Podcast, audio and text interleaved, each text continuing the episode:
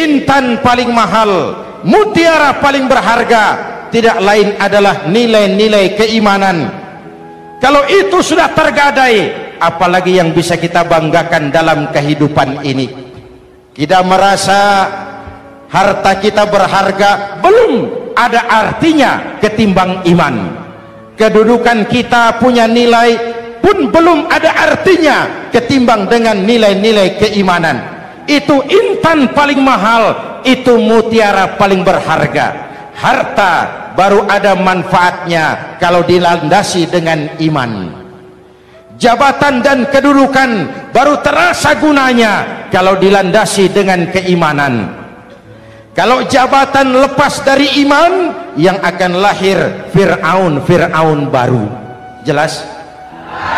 Kalau harta terlepas dari iman yang akan muncul adalah konglomerat-konglomerat korun. Kalau ilmu pengetahuan terlepas dari nilai dasar keimanan maka yang akan muncul adalah ilmuwan-ilmuwan pelacur yang menyalahkan yang benar membenarkan yang salah untuk kepentingan pribadi. Dan kondisi seperti itu tidak akan membuat kita makin sehat. Menghadapi zaman susah tetap jaga akidah tetap pelihara keyakinan. Kesulitan bukan untuk ditakuti untuk diatasi. Hidup adalah kerja keras bukan keajaiban. Perubahan tidak akan datang hanya dengan sim salabim abragadabra. Perubahan tidak akan muncul hanya dengan berandai-andai. Perubahan tidak akan turun dari langit seperti turunnya embun di waktu malam. Perubahan adalah kerja keras sehingga Al-Quran membimbing kita innallaha la yughayyiru ma biqaumin hatta yughayyiru ma bi anfusihim Allah tidak akan mengubah keadaan suatu bangsa kalau mereka tidak mau mengubah apa yang ada di dalam diri mereka.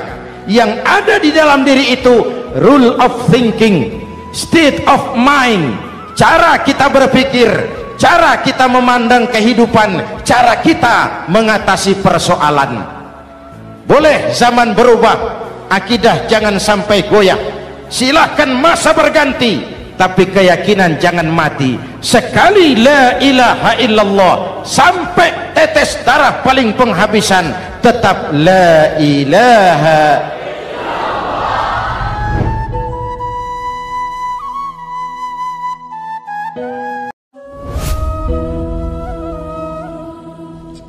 pantas saja. Kalau satu hari malaikat Jibril datang menasehati Rasulullah sallallahu alaihi wasallam. Yang artinya juga menasehati kita semua. Apa kata malaikat Jibril kepada baginda Nabi? Ya Muhammad ish ma syi'ta fa innaka mayyitun. Hai Muhammad hiduplah semau kamu tapi jangan lupa kamu pasti akan mati kalau memang dilarang tidak terlarang dicegah tidak tercegah kamu mau melaksanakan hidup menurut maumu sendiri persilahkan hiduplah menurut mau dan gayamu. Tapi jangan lupa fa innaka mayyitun satu saat kau pasti bakal mati. Dan mati itu bukan akhir dari segalanya. Dia babak baru bagi kehidupan selanjutnya silakan hidup menurut maumu. Tapi jangan lupa kau pasti akan mati. Wa'mal ma syi'ta fa innaka majziyun bih. Kerjakan apa saja yang kamu mau. Kalau kau mau menghalalkan segala macam cara persilahkan halalkan segala macam cara. Tapi jangan lupa kau akan mendapat balasan dari seluruh amal perbuatanmu wa ahbib ma syi'ta fa innaka mufariquhu. Dan cintailah apa saja yang mau kau cintai. Kau cintai anak istrimu silahkan. Kau cintai harta bendamu tafaddal. Kau cintai tanah airmu kau cintai pangkat dan jabatanmu persilahkan. Tapi jangan lupa fa innaka mufariquhu. Kau pasti akan berpisah dan akan meninggalkan segala yang kau cintai itu apa artinya ini buat kita? Ternyata sesudah maut datang menjemput kita, ada kehidupan sesudah hidup yang sekarang ini.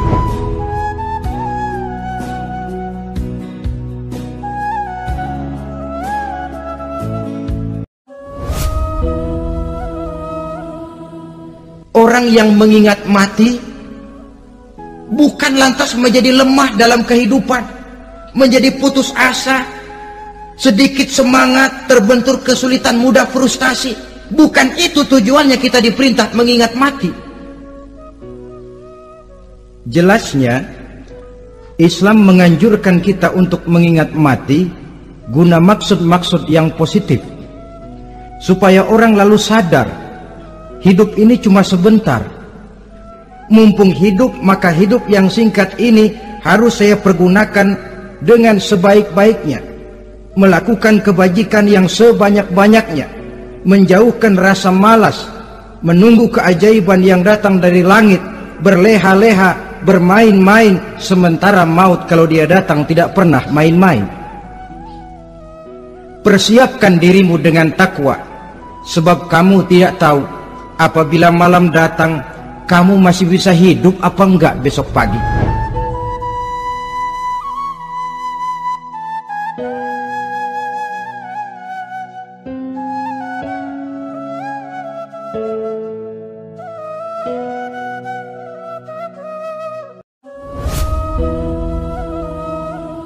Bahwa bagi kita itu pendidikan tidak lain upaya mencerdaskan otak anak. Jangan sampai sebab ini kelihatannya pembangunan makin maju persaingan hidup makin tajam tensi ekonomi semakin tinggi. Sementara jumlah tenaga kerja dengan lapangan kerja yang tersedia jauh dari mencukupi. Jikalau tidak membekali anak dengan pendidikan yang menunjang lapangan pekerjaan orang tua khawatir takut sekali anaknya jadi gelandangan dikhawatirkannya kehidupan dunia ini sementara dia lupa kalau anaknya bisa jadi gelandangan di akhirat. Padahal selama-lamanya gelandangan di dunia paling seumur manusia itu 60 tahun 70 tahun lah umur orang sekarang 70 itu sudah sudah luar biasa itu. Tapi kalau harus menggelandang di akhirat menjadi gelandangan di akhirat alangkah menyedihkannya Apakah akan kita korbankan satu kehidupan yang langgeng, abadi?